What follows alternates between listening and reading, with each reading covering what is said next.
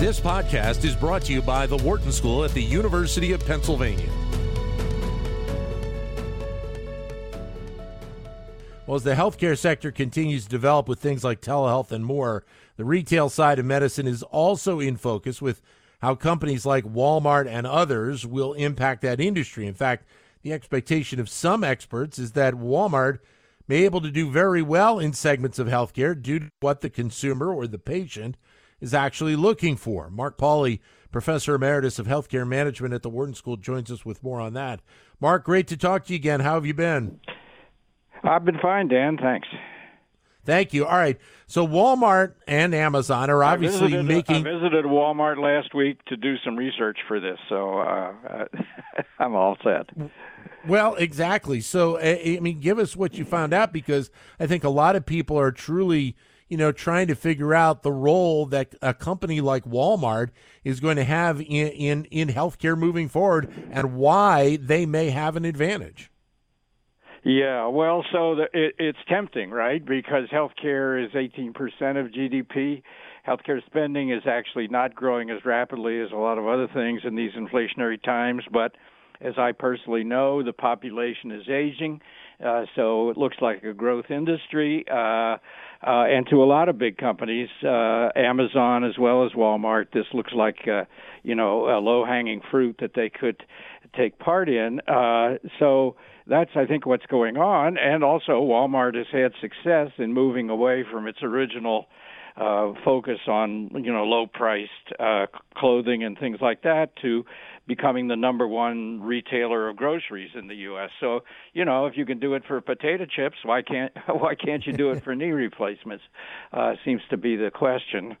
As usual, of course, you, there are some issues about the value creation here, but that seems to be the philosophy that this is this is a big chunk of the economy. It it has not been uh, reformed or reorganized in any serious way uh, for the last 50 years at least. Uh, so, you know, why not uh, give it a shot? And that's what Walmart is doing.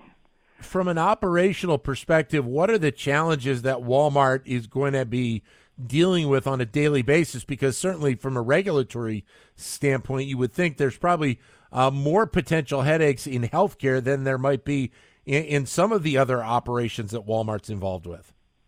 Yeah, well, certainly there's regulation that's going to make it life more complicated than, than than selling potato chips, and there's also insurance coverage. Imagine if you had to file an insurance claim for um, for your six pack of Coke, uh, that would make life more complicated for the seller too. So, so it's definitely more complicated. They uh, seem to t- imagine uh, and here I'll probably be a little bit snarky that you know you go out on a Saturday to buy some socks and you decide to stop by maybe for a shingles vaccine or probably not for a colonoscopy, but uh, that's that seems to be the idea that this would be con- a convenient sort of thing, and that seems to be what they're setting up. They're setting up something which is very similar to the urgent care centers or retail clinics that already pretty well blanket the U.S. and course, uh, make use of those abandoned gas stations where uh, where they they set up these uh, clinics. Uh, Walmart apparently intends to move into that market for sort of episodic uh, prim- primary care. Uh, uh, it seems so. I guess uh, uh, the skepticism comes from thinking of two things. One is the big money in healthcare is not in primary care. The big money right. is in things like knee replacements, but Walmart's not going to do that or care for heart disease. Uh, or, or for that matter, diabetes care. Maybe there's something they could do there, but that seems to be a little bit trickier because uh, they're not, you know, they're not really set up for continuity of care. They, it seems they they appear to be more interested in uh, displacing uh, the the uh, the place where you know in your neighborhood where you will go if you got a splinter that you can't get out or you've got a rash that it doesn't seem to be going away, things like that.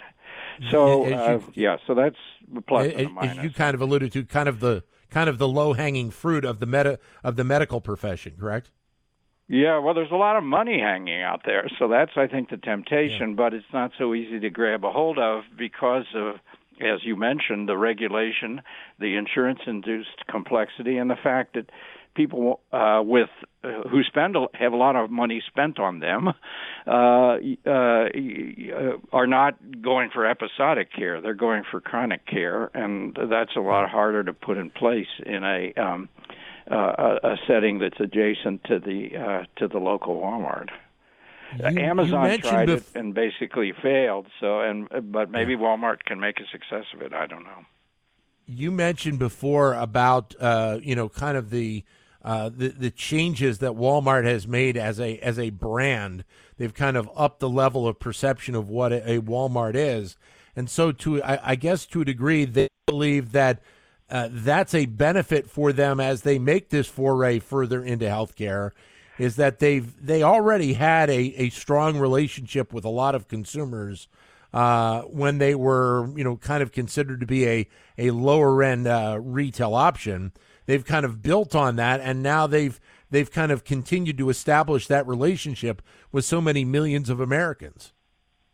Yeah, yeah. So they they certainly they went into uh, eyeglasses and uh, uh, for for all I know, they they could make a big presence in Botox, but uh, there is, uh, but the the the real money in healthcare is uh, is not in things like that. Uh, although it's probably enough to cover a, a fair amount of profit, the real money is in things like um, uh, care of chronically ill or or surgical procedures, uh, even some diagnostic procedures uh, like a colonoscopy, which you're unlikely to have at your local Walmart uh, just on the spur of the moment. So uh, there may be a model they can. Uh, I guess the, the the the sort of my my advice, my two cents worth would be they need to somehow integrate this uh, uh, more convenient setting with what everybody thinks is needed in healthcare, but nobody's been able to pull off, which is real coordinated care that identifies right. individuals as individuals and uh, and links them to particular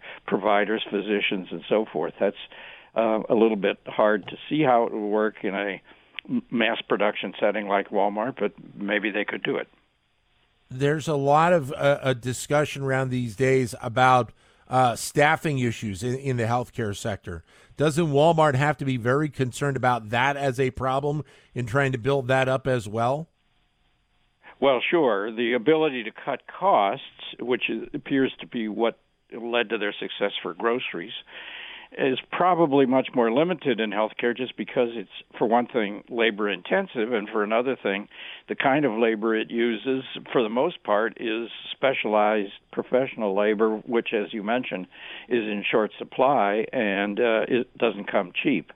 So, uh, uh, yeah, a cost cutting strategy by hiring lower paid workers uh, doesn't seem um, uh, too uh, uh, uh, plausible.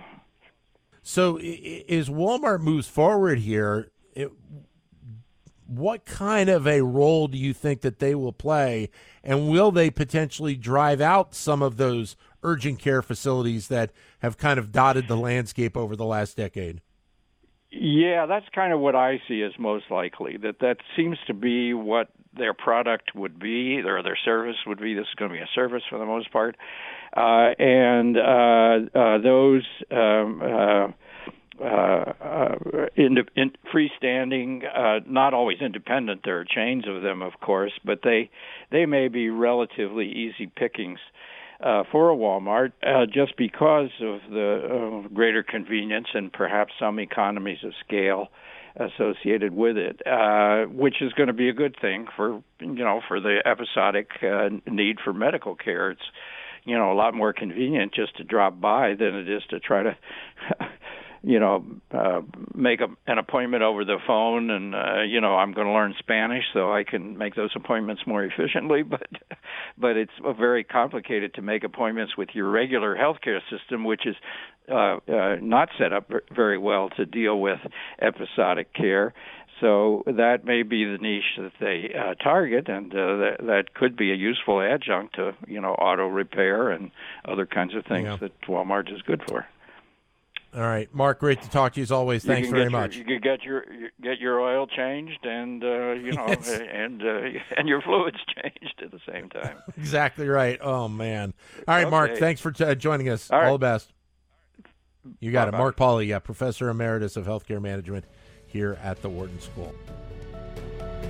To keep engaged with Wharton Business Daily and other Wharton School shows, visit businessradio.wharton.upenn.edu.